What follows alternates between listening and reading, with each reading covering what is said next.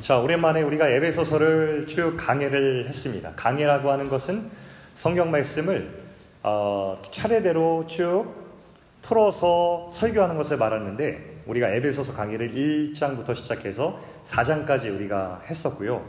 4장을 다 마친 다음에 잠깐 멈추고 우리 제자도 시리즈를 8주간 나누고 다시 에베소서로 돌아왔습니다. 오늘부터는 에베소서 5장부터 6장까지 남은 두 장을 강해를 이어가도록 하겠습니다. 어, 에베소서 오랜만에 왔으니까 에베소서는 두 파트로 나뉘어요. 크게 보면 6장까지는 에베소서의 말씀을 반으로 딱 잘라서 1장부터 3장까지는 하나님께서 우리에게 행하신 일, 즉 복음의 핵심을 엑기스로 딱 담아놨어요. 그래서 굉장히 은혜로워요, 여러분. 그 굉장히 중요한 책인데 그런데 1장부터 3장이 복음의 핵심, 우리에게 하나님께서 무슨 일을 하셨는가가 기록되어 있다면 그러면 그 복음을 통해서 하나님께서 하신 일 때문에 새로워진 우리들은 앞으로 어떻게 살 것인가가 나머지 4장부터 6장까지 나와요. 그러니까 복음의 핵심이 나왔고 그리고 복음의 실천편이 4장부터 6장까지 쭉 기록이 되어 있습니다. 그 와중에 우리가 멈췄는데 오늘 이제 5장에 나가면서 또 우리가 어떻게 살아야 되는지 복음을 믿고 새롭게 된 우리 존재들이 하나님 앞에서 어떻게 살아야 될까라는 것을 기록하고 있는데 오늘 5장 1절부터 7절까지 말씀을 한번 보려고 합니다. 특별히 5장 1절부터 읽어보니까 여러분 인생 비전이라고 하죠. 우리 삶 전체를 통틀어서 우리는 과연 어떤 비전을 품고 살 것인가? 우리 인생의 이유와 목적은 무엇인가? 여러분 그거 아세요? 사람들 안에는 질문이 있어요. 사람의 존재론적 질문, 되게 어려운 말인데 존재론적 질문. 우리 사람이란 존재는 누구나 다 가슴 속에 깊은 곳에 질문을 가지고 있어요. 왜냐면 인생을 살아가면서 나는 왜 살아가는 거지? 내 인생의 존재의 이유와 목적은 무엇이지? 이것을 다 질문을 가지고 살아가는데 어떤 사람들은 그 질문을 생각으로 받아들여서 인생을 통해서 하면서 살기도 하고요. 어떤 사람은 저 깊은 곳에 묻어두고 살지만 어떤 형태든지 누구에게나 이 질문이 있어요. 이 질문에 대해서 대답 없이 우리 존재가 왜 살아가는지 사람들은 모르기 때문에 결국 그 인생이 허무할 수밖에 없는 것입니다. 그런데 오늘 이 말씀은 우리 인생, 그리스도인들의 인생 비전이 무엇인지를 말씀하고 있습니다. 자, 1, 2절을 먼저 읽어보겠습니다. 중요한 구절이니까 우리 함께 읽어보겠습니다. 자, 1, 2절 말씀. 자, 시작. 그러므로 사랑을 받는 자녀같이 너희는 하나님을 본받는 자가 되고 그리스도께서 너희를 사랑하신 것 같이 너희도 사랑 가운데서 행하라. 그는 우리를 위하여 자신을 버리사 향기로운 제물과 희생 제물로 하나님께 드리셨느니라. 아멘. 네. 이게 5장 1, 2절 말씀입니다.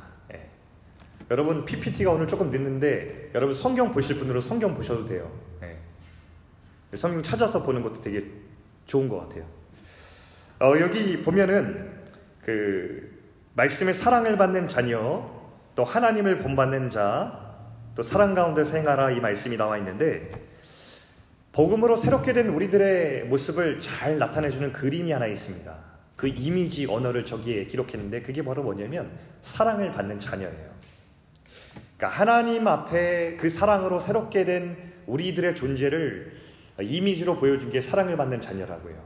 우리가 하나님께 그렇게 사랑을 받는 존재예요. 어, 사랑을 받는 자녀들은 티가 납니다. 충분한 사랑을 부모로부터, 특별히 아버지로부터 공급받고 있는 사람들, 아, 사랑받고 있구나라는 것을 알 수 있어요. 사랑받는 자녀들은 그 사랑 때문에 마음이 열리고 부모와 신뢰의 관계를 가지고 있어서 그 부모의 뒷모습을 신뢰하기 때문에 따라가게 되어 있습니다. 부모를 기꺼이 닮아가려고 하는 의지와 마음이 있는 것이 정말 충분히 그 자녀를 사랑하는 부모, 그것을 모델링하는 자녀들이죠. 어, 사랑은 사람의 마음을 열게 되어 있고 또 신뢰를 어, 만들고 그 신뢰가 만들어지면 사람은 그 신뢰하는 사람을 따라가게 되어 있어요. 왜냐하면 그 사람으로 인해서 안정감을 느끼고 그 존재가 나를 사랑한다는 것을 알기 때문이죠.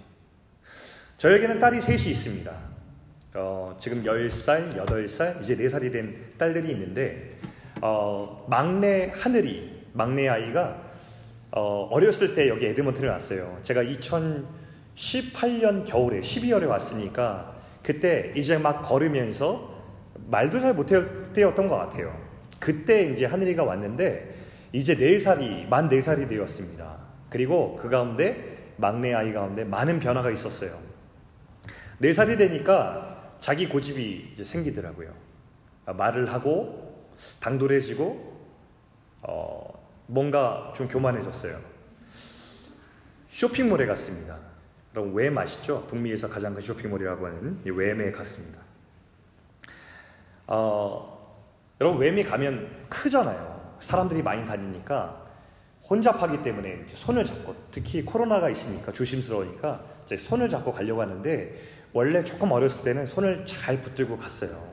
근데 얘가 이제 네 살이 되고 나니까 자기가 컸다고 너무 교만해진 나머지 자꾸 손을 놔요. 혼자 가겠다는 거예요. 언니들도 안 잡지 않냐고. 나도 놓겠다고. 에스컬레이터 타고 이렇게 올라가면 위험하잖아요. 꼭 이제 부모가 손을 잡게 되어 있는데 에스컬레이터도 혼자서 손을 놓고서 막 올라가는 거예요. 신랑이를 버렸죠. 손 잡아야 된다. 안 잡겠다. 너무 신랑이가 길어지니까 대신 제가 주의하면서 이렇게 지켜보기로 하고서 손을 놓고 갔어요. 그래서 가족들이 이렇게 쭉 가다가 이제 하늘이가 잠바가 하나 필요해가지고 어느 매장으로 이렇게 들어가는 길이었어요. 제가 잘 지켜보고 있었죠. 어, 잊어버리면 안 되니까. 분명히 이 뒤에 하늘이가 따라오는 걸 제가 봤어요. 그리고 매장으로 들어갔죠.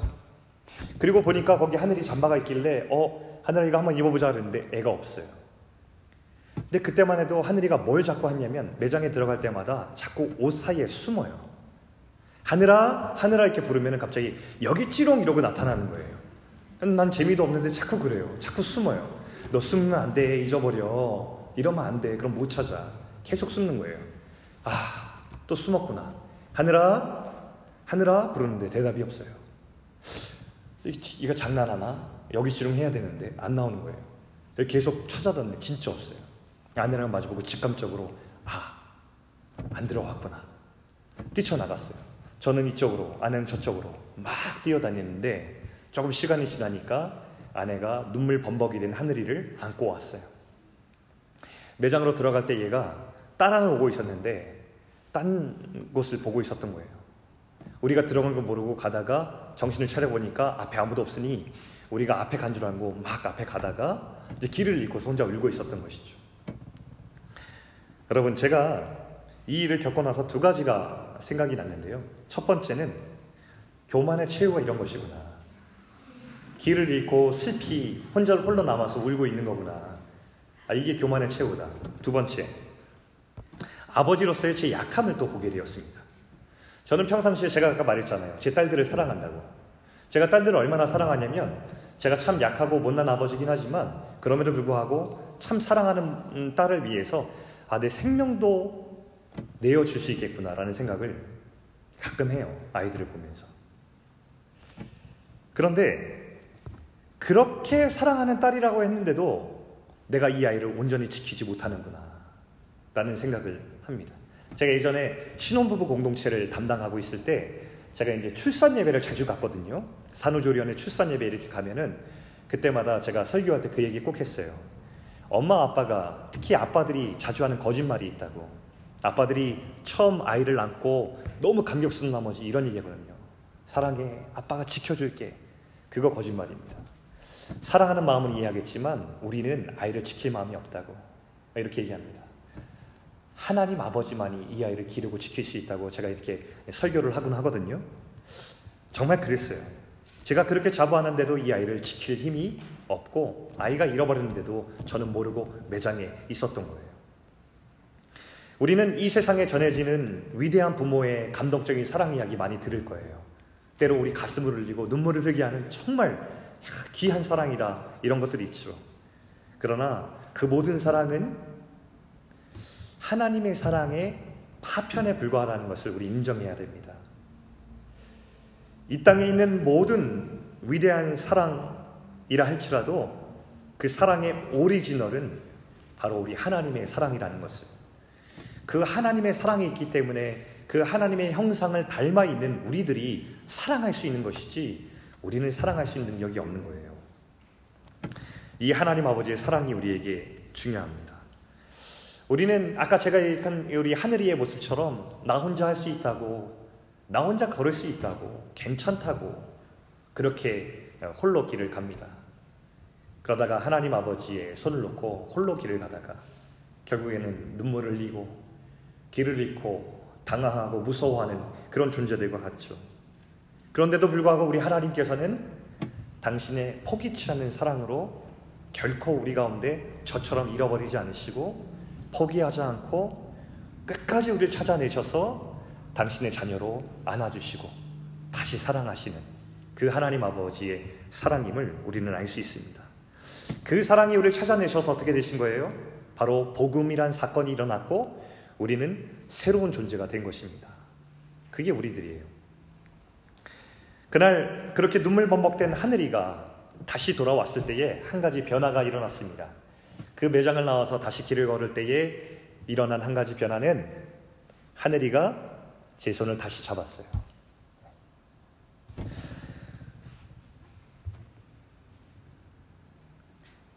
십자가의 사랑을 경험하게 된 우리들이 복음을 깨닫게 된 우리들에게 일어난 또 한 가지 변화가 있다면 우리 역시 가장 안전하고 아까 우리 기도한 것처럼 우리 인도자가 고백했던 것처럼 나보다 나를 더 잘 아시는 하나님 아버지의 사랑 앞에 무릎 꿇고 그 손을 잡는 것이죠. 그리고 그렇게 사랑을 받은 자녀들에게는 한 가지 변화가 일어났는데 그것은 우리를 너무나 사랑하시는 하나님 아버지의 손을 잡고 그분을 모델링하기 시작한다는 것입니다. 그래서 오늘 이 1절, 2절 말씀에 뭐라고 나와요? 하나님을 본받으라는 말씀이 나오고 그것이 성도의 마땅한 말하는 것을 우리는 알게 되는 것입니다. 자, 그렇게 하나님을 따라가는 모델링하는 사람들이 하나님의 본을 따라서 살게 될 때에 우리가 꼭 실천해야 될 것, 우리의 인생의 비전으로 삼아야 될 아주 중요한 가치가 있습니다. 그것은 바로 무엇이냐면 사랑하는 것입니다. 세상은 이렇게 얘기 안 하는데요. 늘 성경은 이렇게 얘기합니다. 우리 2절 말씀 한번 볼까요? 2절에 이렇게 나오죠. 그리스도께서 너희를 사랑하신 것 같이 너희도 사랑 가운데서 행하라. 라고 이렇게 얘기합니다. 이 사랑하는 것이 우리 그리스도를 만나서 새롭게 된 우리 존재의 인생의 비전입니다. 전 생애를 통틀어서 꼭 붙들어야 될, 이루어 나가야 될 비전이 사랑하는 것이라고 얘기하는 겁니다. 이것이 우리의 삶의 이유고, 우리 삶의 목표이고, 우리가 이 세상에 남길 열매입니다. 사랑하는 것. 2절 후반부에 보면 또 이렇게 나오고 있어요. 그는 우리를 위하여 자신을 버리사 향기로운 제물과 희생 제물로 하나님께 드리셨느니라. 이렇게 말씀합니다. 우리를 위해서 자신을 버리신 사랑, 그것이 바로 하나님께 드린 향기로운 예배라고 말을 하고 있는 거예요.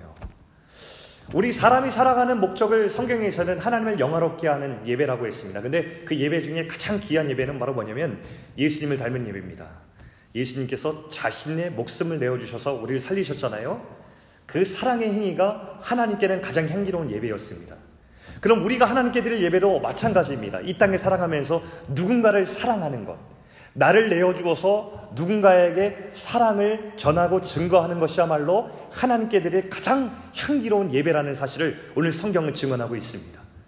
비록 오늘날 세속의 물질들은 개인주의를 바탕으로, 물질주의를 바탕으로, 개인적인 심리학을 전제로 돈을 사랑하고 자기를 사랑하는 쪽으로 나아가고 있지만 성경은 여전히 우리에게 선언합니다.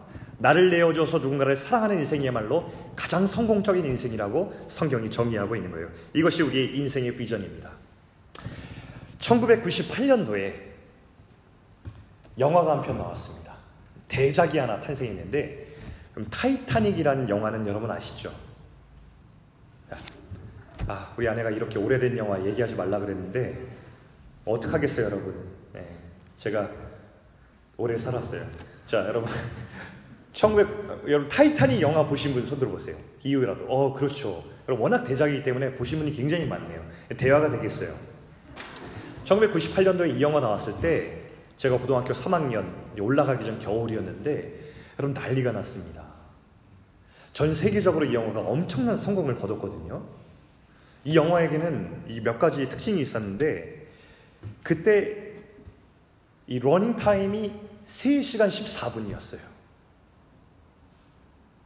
보통 영화가 1시간 반, 길어야 1시간 50분 정도 였는데 3시간 14분 러닝 타임이었습니다. 레오나르도 디카프리오와 케이트 윈슬릿이라고 하는 어, 이 배우들이 나와서 하, 여러분 그거 알죠? 그때 당시에 모두가 다 흉내내고 다녔잖아요. 배 위에서 시그니처 포즈 있잖아요.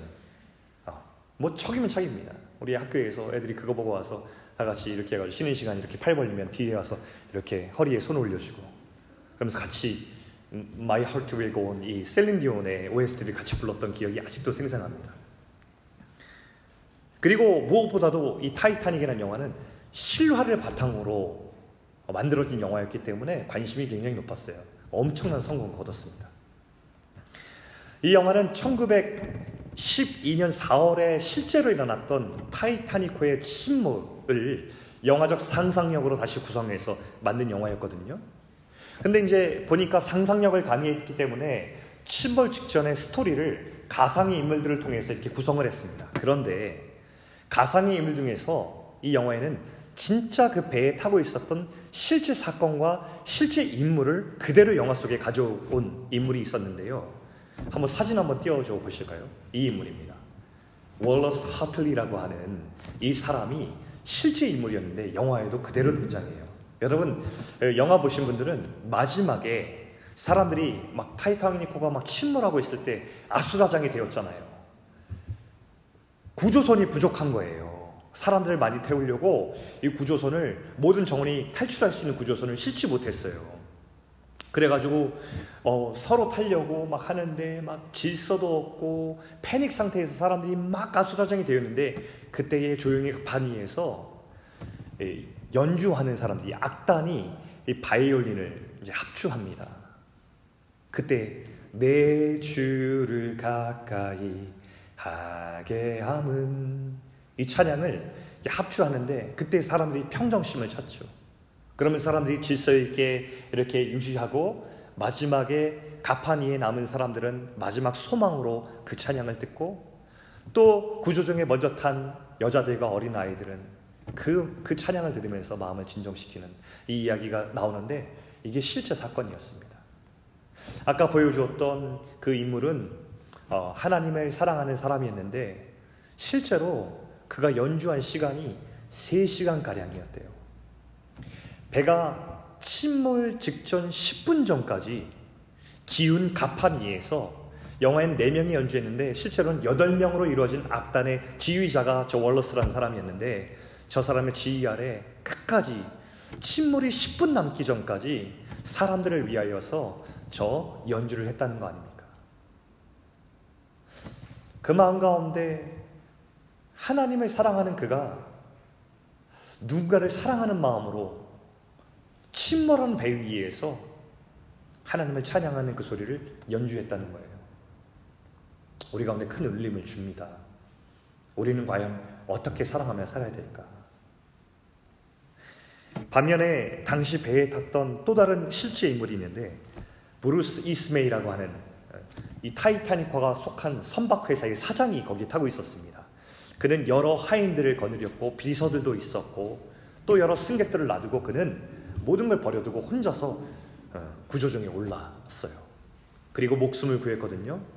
근데 그렇게 살아남은 그에게 여론과 온 세상의 비난이 쏟아부어졌습니다.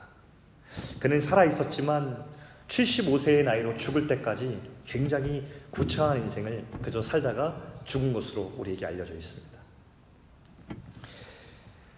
오래된 이 사건이 우리에게 말해주는 것이 있는데 여러분 누가 진짜 인생을 사는 것이라고 생각하세요? 둘 다 살아 있었죠. 누군가는 조금 더 일찍 죽었고 누군가는 더 오래 살다가 죽었지만 그러나 누가 진짜 산 것이라고 할 수 있겠습니까? 세상 해석은 여러 다양한 해석이 있을 수 있겠지만 오늘 성경이 말하는 인생, 진짜 살아있는 인생은 바로 월러스의 인생을 꼽고 있습니다. 누군가를 사랑하며 살아간 그 인생을 산 인생으로 어, 우리 성경은 말씀하고 있고요. 브루스 이스메이 같은 인생은 살아 있었지만 자기만을 위하여서 살겠다고 한 그 인생이 얼마나 죽어 있는 인생인지를 또한 말씀하고 있습니다. 여러분 인생은 길이가 아니라 내용이 더 중요합니다. 하나님 말씀대로 순종한 깊이가 훨씬 더 중요합니다. 하나님께서는 우리에게 물으실 것입니다. 너 얼마나 오래 살고 왔는가?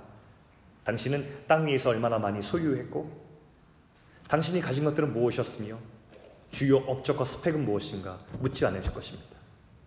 주님이 한 가지를 물으실 것인데, 당신은 어떻게 사랑했는가? 이것을 우리에게 물으실 것입니다. 이것이 본문 1, 2절의 내용인데요.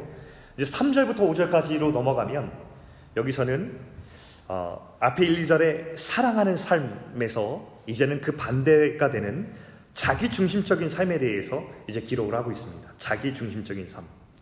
자, 3절부터 5절까지의 말씀도 스크린에 나와 있는데 스크린이나 우리 성경 보시면서 같이 읽으면 좋겠습니다. 자, 시작. 음행과 온갖 더러운 것과 탐욕은 너희 중에서 그 이름조차도 부르지 말라. 이는 성도에게 마땅한 말이라. 누추함과 어리석은 말이나 희롱의 말이 마땅치 아니하니 오히려 감사하는 말을 하라. 너희도 정령 이것을 알거니와 음행하는 자나 더러운 자나 탐하는 자, 곧 우상숭배자는 다 그리스도와 하나님의 나라에서 기업을 얻지 못하리니. 아, 이 말씀 아, 사랑하는 삶과 굉장히 반대되는 삶을 말하고 있습니다. 여러분 저기 앞에 스크린 한번 보시겠습니까? 제가 이제 하얀색으로 했던 구절이 반복되는 것인데요. 음행, 더러운 것, 탐욕, 누추함, 어리석은 말, 희롱의 말, 그리고 음행하는 자, 더러운 자, 탐하는 자, 우상 숭배자. 이것들이 다 어, 반복되면서 우리에게 말하고 있는 겁니다. 자기 중심적인 사랑을 하는 사람들을 저기에 적어놓고 있는 거예요. 성경은 우리 하나님 있는 성도들에게 뭐라고 얘기하냐면 저 저런 것은 이름조차 부르지 마라. 절대 가까이 하지 말라. 우리 가운데 어울리지 않는 것이다. 라고 이렇게 말을 하고 있습니다. 자기 중심적인 삶. 여기 보면 음행이라고 하는 것은 자기 중심적에 대한 예를 이제 표현하는 거라고 생각하시면 돼요. 여기서 말하고 있는 음행은 무엇이냐면 하나님이 허락하신 결혼 관계 외에서 내 쾌락과 내 만족을 위해서 어, 맺는 결혼 관계 외에 어, 여러 성적인 관계, 부도덕을 이야기하는 것입니다. 왜 이것을 예로 들었냐면 그 당시 에베소서에 에베소란 도시 가운데 이런 유행이 있었어요. 내가 결혼을 했지만 결혼한 사람들이 여러 종교적인 이유를 가지고 부도덕하게 내 쾌락을 위해서 만족을 위해서 내 아내 그리고 내 남편 외에 다른 사람들과 성적인 부도덕한 관계를 맺는 것이 유행하고 있었기 때문에 이것을 한 예로 듣는 것입니다. 자기 만족을 위해서라면, 나를 위해서라면, 내가 행복하다면, 그래도 된다고 하는 그런 유행들이 그 가운데 있었다는 것이에요. 여러분들 여기서 진짜 말하고 싶은 것은 더 근원에 있는 것은 사람의 탐욕입니다. 탐욕은 사람이 자기 욕심대로 자기 마음대로 살고 싶어 하는데 불을 당깁니다. 그래서 아, 내가 행복할 수 있다면, 내가 더 쾌락을 즐길 수 있다면, 내가 더 혼자서라도 행복할 수 있다면 괜찮다는 그런 마음을 가지고 인생을 살게 돼요. 여러분 그런데 이 자기 중심성은 성경이 우리 보고 쳐다보지도 말라고 이름조차 부르지 말라고 합니다. 이것은 바로 죄가 우리를 지배할 때 나타나는 현상이에요. 하나님께서 이렇게 말씀하신 이유는 무엇이냐면 자기중심성은 당장 나를 행복하게 만들고 만족시켜 줄 것 같지만 그러나 그 결국은 스스로 자기를 파괴하는 행위와 같기 때문에 성경은 이 행위에 대해서 우리에게 엄하게 경고하고 있는 것입니다. 자기 자신을 섬기는 것, 이것은 자기를 망가뜨리는 것입니다. 세상은 우리를 속입니다. 여러분, 소셜미디어 해보면 딱 공식이 나오는 것 같습니다. 여러분, 소셜미디어에 이렇게 컨텐츠도 올라온 거 보면 어떤 것들이 주류를 이루는 것 같습니까? 어떤 게 트렌드예요? 어떤 게 힙하고 젊은이들의 마음을 매료시킵니까? 저는 굉장히 간단한 공식이라 생각해요. 예전부터 늘 공식처럼 존재하는 것이지만 우리를 성적으로 유혹하든지 아니면 야 너만 생각하면서 살아 라고 하는 메시지를 던지든지 우리의 욕심을 아주 말초적으로 자극하든지 그런 재미들을 우리에게 던져주는 것으로 점점 가고 있는 것 같아요. 예전에는 그런 것들에 대해서 우리가 조금 브레이크를 거는 어떤 움직임이 있었다면 요즘 같은 포스트 모던화된 세상 같은 데서는 서로의 자유를 존중하다 보니까 점점 더 브레이크 없이 사람들의 조회수와 좋아요와 구독과 또 관심을 얻기 위해서라면 욕을 먹어도 나를 반대하는 사람이 있어도 거침없이 그런 것들을 경쟁적으로 펼쳐나가고 있는 세상이 된 것 같습니다. 책을 보더라도 여러분 책의 흐름들이 많이 변했어요. 베스트셀러를 보면요. 두 가지로 압축될 수 있어요. 하나는요. 돈에 관한 책들이에요. 투자, 어떻게 하면 부자가 될 수 있을까? 이런 책들이 주류를 이루고 있고요. 또 그 반대편에는 우리의 행복을 위해서 나는 어떻게 살아야 될까? 근데 내 행복을 위해서 주로 전리는 세상의 메시지는 작가들의 메시지는 뭔지 아세요? 조금 더 너만 생각하는 이기적인 사람이 되면 좋겠어. 안 그래도 이기적인 우리의 욕망이 있는데 그것들에 대해서 우리를 더 이기적으로 살아. 너만 생각해. 라는 메시지를 던지면서 우리를 생각하고 자기만 사랑하고 돈만 사랑하는 사람으로 우리를 만들어가는 그 흐름이 이 세속의 흐름 가운데 있다는 것입니다. 근데 여러분 우리가 이걸 구별해야 돼요. 다른 사람의 시선을 신경 쓰지 않는 삶과 다른 사람의 존재를 돌보는 삶 이것들을 좀 구별할 수 있어야 돼요. 저는 생각하기를 우리가 다른 사람의 시선을 신경 쓰기 때문에 우리의 삶에 제한되는 것은 우리가 극복해야 될 것이라고 생각이 들어요. 하지만 우리가 다른 사람의 존재를 인정하고 그 사람을 내 삶 안에 같이 두고 살아가는 것이 것을 이야기하는 것이라면 우리는 마땅히 이기적이 되는 대신에 그 사람과 더불어 사는 삶을 배워야 된다고 생각합니다. 왜냐하면 성경이 이것을 이야기하고 있기 때문에 그래요. 우리 구별해야 돼요, 여러분. 세상의 이야기는 보면 너 너만 생각해. 너만 행복하게도 모자라. 네 감정만 생각해. 라고 이야기하면서 우리 이기적 욕망에 더욱더 부채질을 하고 있습니다. 안타깝게도 우리의 시대의 키워드는 돈과 자기 사랑이 되어버린 것. 자, 근데 여러분 이것은 새로운 것이 아닙니다. 성경에 보니까 마지막 때에 우리 가운데 일어날 일을 예고하시는 내용을 보니까 이렇게 적혀 있더라고요. 먼저 마태복음 24장 12절 보니까 이렇게 적혀 있었습니다. 예수님께서 이렇게 말씀하셨어요. 말세에 되면 이런 일이 벌어질 텐데 그러면서 이렇게 얘기합니다. 불법이 성함으로 많은 사람의 사랑이 식어지리라. 마지막 때가 될수록 사람들 마음에 사랑이 식어질 것이라고 예고하셨어요. 자, 또 동시에 디모데후서 3장 1절 2절에 보니까 또 이런 말씀이 나옵니다. 너는 이것을 알라. 말세, 말세라는 것은 마지막 때를 말하는데 마지막 때에 고통하는 때가 이르러 사람들이 자기를 사랑하며 돈을 사랑하며 세상이 마지막 때로 갈수록 점점 돈을 사랑하고 자기 자신만 사랑하는 때가 온다고 예고가 되었어요, 여러분. 새로운 것이 아니에요. 세속의 물결은 점점 이렇게 갈 거예요. 그런데 분명히 알 것은 이것은 하나님께서 우리에게 원하시는 흐름이 아니라는 것이죠. 성경은 우리에게 이런 모습을 소개하고 이것을 주의하고 떠나라고 말하고 있는데 이런 자기 중심적인 사랑이 우리 가운데 스며들고 있어요. 우리는 이런 메시지를 받고 살아가고 있어요. 근데 이건 쉽지 않아요. 이미 성경이 말한 거예요. 성경은 이것을 쉬우니 떠나보내라고 말하는 것이 아니에요. 우리가 살아가는 평생 동안 우리에게 이런 메시지가 들려질 것이고 이런 세속의 물격이 우리의 삶에 적셔올 거예요. 예배는 이미 승리한 사람들이 모여서 야 이번 한 주도 난 승리했어. 유혹이 있었지만 나 그거 다 물리쳤잖아. 나는 그리스도인이야. 라고 하면서 승리의 계가를 부르기 위해서 우리가 모인 게 아니에요 여러분. 오늘 우리가 이곳에 모여서 예배하는 것은 사실 어떤 거냐면 힘겨운 세상 가운데서 그 유혹에 노출되어서 한동안 그것과 피 흘리기까지 싸운 그리스도의 사람들이 다시 이곳에 모여서 주의 말씀을 바라보고 십자가 다시 단단히 붙잡고 우리가 연약해서 무너지기 직전에 있는 사람들이기 때문에 함께 모여서 서로를 격려해주고 서로를 위해서 기도해주고 다시 세워지는 모임을 위해서 우리가 모인 것일 거예요, 여러분. 이것이 교회가 존재하는 목적일 것입니다. 오늘 우리가 그거 하기 위해서 예배하는 거고 그거 하기 위해서 셀 모여서 함께 작은 교회로서 다시 주님의 몸된 교회로 서로를 위해서 사랑을 이어 보내는 것입니다. 여러분 우리가 하나님의 형상으로 지음받았기 때문에 우리가 당장 좋은 것 같은 우리를 행복하게 만들어줄 것 같은 세상의 소리들이 우리 가운데 귀에 즐겁습니다. 그렇게 사는 것이 힙한 것처럼 보이고 아, 맞는 것처럼 보이지만 그러나 세상의 소리의 목적은 우리를 죽이는 것입니다. 우리 안에 있는 하나님의 형상을 파괴하는 목적을 가지고 우리에게 그 소리를 들려줘요. 여러분 아무나 따라가면 안 됩니다.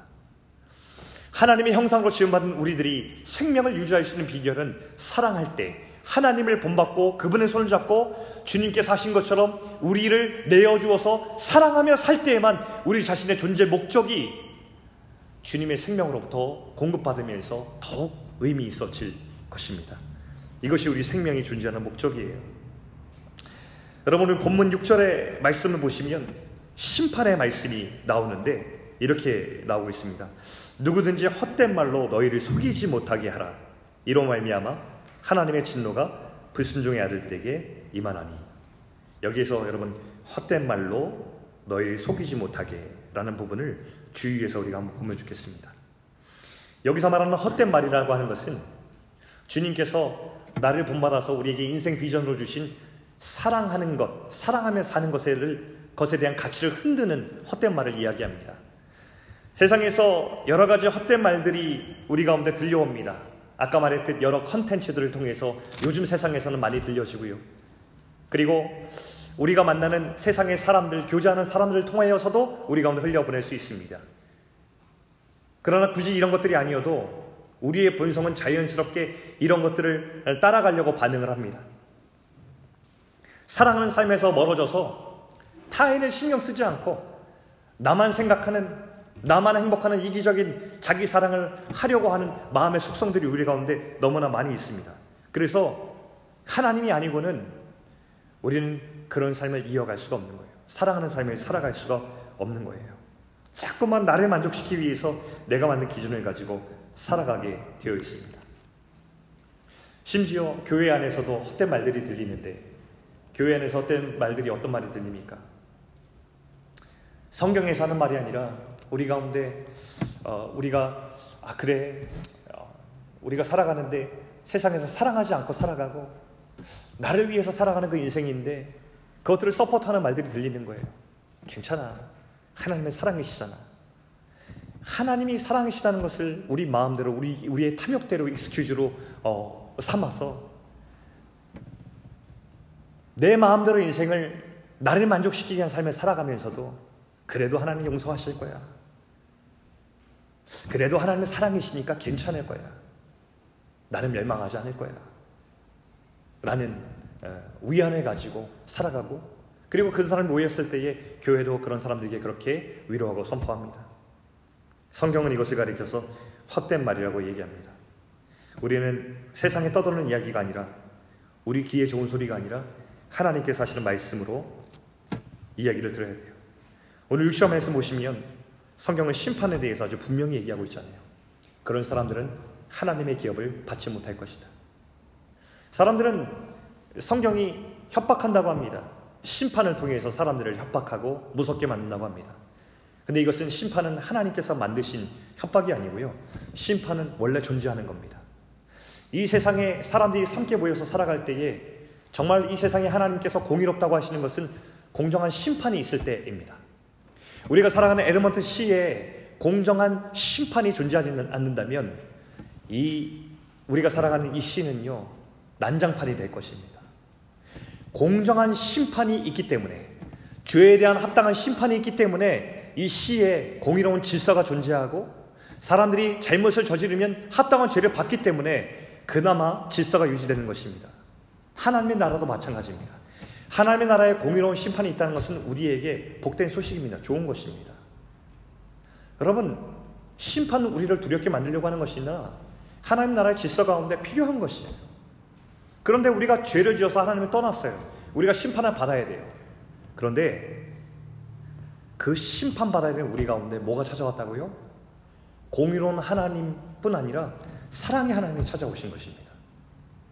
그래서 공의로운 심판 앞에서 우리는 죽을 수밖에 없는데 사랑의 하나님께서 우리를 당신의 목숨을 내어셔서 우리를 살려 주셨습니다. 그것이 십자가입니다. 심판이 있기 때문에 십자가가 있는 것입니다. 심판이 있기 때문에 십자가가 사랑이 되는 것입니다.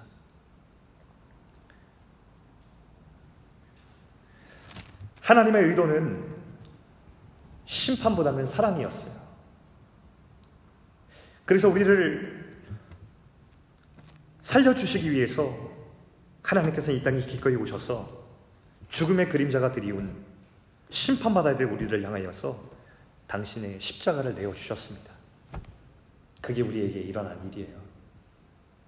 저는 이 요한복음 3장 16절 말씀 여러분 다 아실 텐데 요한복음 3장 16절을 보면서 참 이렇게 특이한 것이 하나 발견했어요. 성경을 읽는데 요한복음 3장 16절, 16절과 요한에서 3장 16절이 짝을 이루는 것 같다는 생각이 들었어요. 예, 우연이겠지만 똑같이 3장 16절이잖아요. 근데 이 말씀들이 두 가지가 연결됩니다. 여러분 한번 보시겠어요? 자, 요한복음 3장 16절은 여러분 다 아시는 것처럼 하나님이 세상을 이처럼 사랑하사 독생자를 주셨으니 이는 그를 믿는 자마다 멸망하지 않고 영생을 얻게 하려 하십니다. 이렇게 말씀하잖아요. 근데 요한에서 3장 16절은 뭐라고 나오냐면 그가 우리를 위하여 목숨을 버리셨으니 우리가 이로써 사랑을 알고 우리도 형제들을 위하여 목숨을 버리는 것이 마땅하니라. 요한복음 3장 16절이 하나님께서 우리에게 행하신 그 사랑, 십자가 사랑을 얘기했다면 요한 1서 3장 16절은 그 십자가 사랑을 받은 우리가 앞으로 어떻게 살아야 될지를 이야기해 주는 연결성을 가지고 있다고 생각 들어요. 그래서 제가 이렇게 봤잖아요.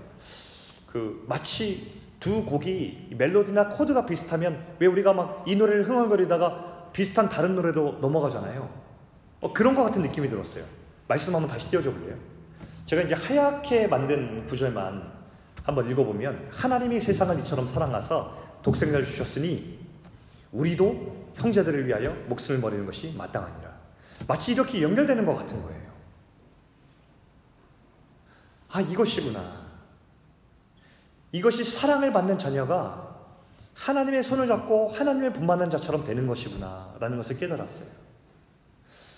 우리 가운데 수많은 소리가 들리겠지만 우리가 들어야 될 소리는 하나예요.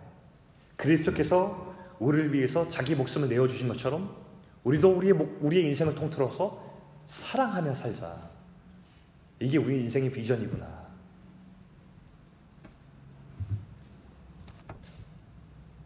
이것이 오늘 우리 본문의 메시지입니다. 세상을 살아가면서 사랑한다는 것 굉장히 중요한 거예요. 여러분 은사를 받으셨어요? 남보다 탁월한 은사가 있어요? 남보다 나는 더 많은 소유를 가지고 있어요? 돈 좀 있어요? 성공했어요? 업적이 있어요? 하나님께서 물으시는 것은 그것이 아니라 네가 그것을 가지고 어떻게 사람들을 사랑했는가? 너는 누군가에게 그리스도께서 너를 사랑하신 것처럼 그 사랑을 전해준 사람이었는가? 그것을 물으신다는 것이죠. 그런데 이렇게 사랑하면서 살라고 한다 보니까 알겠는데 사랑한다는 것이 막상 우리가 실천하려고 하니까 쉽지가 않습니다. 마음 만난 사람들끼리 같이 모여서 서로 즐겁게 사랑하는 것은 되게 쉬운데요. 나랑 맞지 않는 사람들, 나랑 갈등이 있는 사람들, 내가 만날 때는 답답한 사람들, 내가 볼 때 조금, 아, 저 사람은 좀 수준이 안 맞는다라고 하는 사람들, 코드가 안 맞는 사람들과 같이 하기가 쉽지가 않습니다. 사랑하기가 쉽지 않아요. 그런데 예수님께서 말씀하시는 그 사랑하는 삶에 있어서 사랑은요, 그 사랑의 근거는 나를 위해서 죽으신 예수님 사랑이잖아요. 아까 보셨죠? 우리 가운데 사랑하며 살라고 했는데 그 근거가 뭐냐면 그리스도께서 너를 위해서 목숨을 내어주신 것처럼 너도 사랑하라. 이런 사랑을 하라는 거예요. 그러니까 죽기까지 사랑하는 것이죠. 살다 보면 사랑하는 것이 너무 쉽지 않아요. 그러니까 우리는 이런저런 이유를 붙이면서 사랑할 수 있는 이유보다는 사랑할 수 없는 이유들. 저 사람을 볼 때 사랑의 감정보다도 왜 불평과 원망이 내게 떠오르는지 합당하게 우리 이, 이 이야기를 할 수가 있어요. 들어보세요. 어떻게 사랑할 수 있습니까? 자 들어보세요. 원망의 말들, 불평의 일들 보면 합당해요. 아 그래서 그랬구나 할 수 있어요. 근데 오늘 성경의 메시지는 뭐냐면 그래도 사랑하는 거예요. 왜요? 그리스도께서 너를 위해서 죽으셨기 때문에 그 사랑으로 누군가를 사랑하라는 거예요. 그냥 죽기까지 사랑하라는 거예요. 너를 내어 주어서 네 목숨 내어 주어서 누군가를 사랑하는 인생이 네가 사랑하는 이유다라고 성경은 그래도 이유하고 이유를 말하고 있는 것입니다. 여러분 저도 이렇게 보면요. 사랑하지 못할 때가 너무 많아요. 그래서 저는 이렇게 볼 때 막 이런 메시지 보잖아요. 본문 딱 읽을 때 감이 와요. 와, 이거 설교하기 힘들겠구나. 그러니까 이, 이런 이렇게 어려운 본문을 가지고 내가 이렇게 하기 어려운 본문을 가지고 내가 일어나서 우리 설교를 하면 설교의 무게가 그대로 제 삶 가운데 오거든요. 굉장히 힘들어요. 쉽지가 않은 거예요, 여러분. 사랑하기 너무 힘들어요. 어떤 사람들 보면은. 그 저도 사랑하지 못하는 지금 사랑보다도 내가 불평해야 되는 이유들 내가 이렇게 말할 수 있는 이유들에 대해서 막 합리화를 시켜요. 근데 이번 주도 본문 보면서 딱 이 말씀 묵상하는데 이 말씀 앞에 또 하나님 앞에 무너지는 거예요. 아, 내가 잘못했구나. 하나님 말씀은 변명할 수 없다는 거예요. 여러분, 누가 변명할 수 있습니까? 하나님께서 이런 나를 위해서 죽으셨는데, 이런 신실하지 못한 나를 위하여서 죽기까지 사랑하셔서 자기 목숨을 내어주셔서 나를 위해 피 흘려 내 목숨을 사셨는데, 그 사랑 앞에서 내가 어떤 변명을 할 수 있겠냐고요. 여러분도 마찬가지입니다. 저 여러분은 이 사랑하라는 말씀 앞에서 누구도 변명할 수 없어요.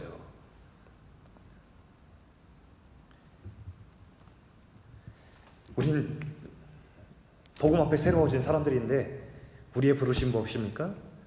죽기까지 사랑하는 것입니다. 사랑이 어려울 때마다 주님의 십자가 떠올리는 것입니다. 주님이 나를 위해서 흘린 피를 생각하면서 내 안에 사랑이 가득하진 못하지만 적어도 사랑을 결단하며 끝까지 사랑하며 사는 사람들로 걸어가는 것입니다. 그것이 우리의 길이에요. 재판관 노릇하는 거 하나님께서 우리에게 맡기지 않으셨다는 거예요. 그건 하나님이 하시겠다는 거예요. 너 재판관 노릇하면서 누가 옳고 틀린가 말하지 말고 누구는 답답하고 누구는 맞고 저 사람은 코드가 나랑 맞고 안 맞고 저 사람은 틀렸고 이 사람은 맞고 이런 거 말고 그냥 너는 너에게 주어진 사람들을 사랑하라는 거예요. 내가 그것을 위해서 너를 불렀지. 너를 재판관 하라고 너를 부르지 않았다고 주님께서 우리에게 말씀하시는 거예요.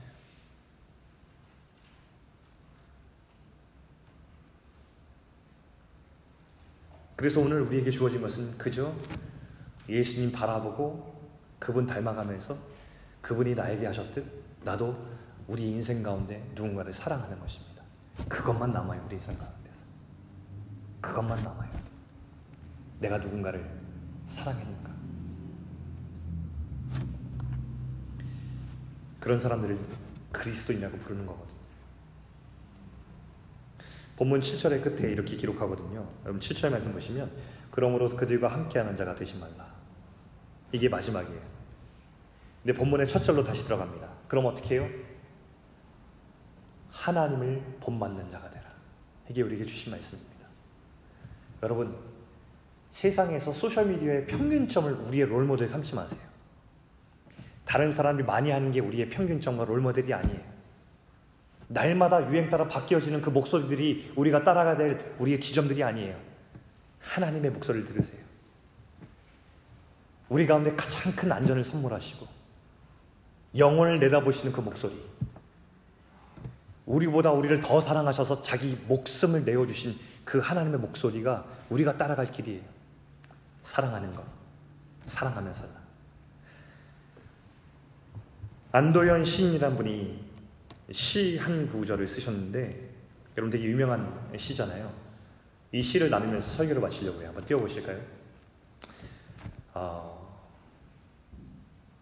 너에게 묻는다. 연탄채 함부로 발로 차지 마라. 너는 누구에게 한 번이라도 뜨거운 사람이었느냐? 저는 이 시가 굉장히 하나님의 목소리로 들리면서 짧은 문구지만 격하는 거 있잖아요. 아, 우리 그리스도인이 연탄재처럼 살아야 되는 인생이구나. 다 불태워서 소진되어서 길가에 버려지면 사람들이 함부로 찾은 그런 어, 연탄재지만 우리가 마지막 하나님 앞에 갈 때는 저런 모습이어야 되지 않나. 이 세상 가운데 뜨겁게 나를 내어줘서 사랑하여서 하나님을 닮아간 사람으로 우리 인생 끝에 존재해야 되지 않나 라는 생각합니다. 저와 여러분이 우리 하나님 말씀 본받아서 하나님의 사랑을 롤모델 삼고 그렇게 나아가는 우리가 되길 주의 이름으로 축원합니다.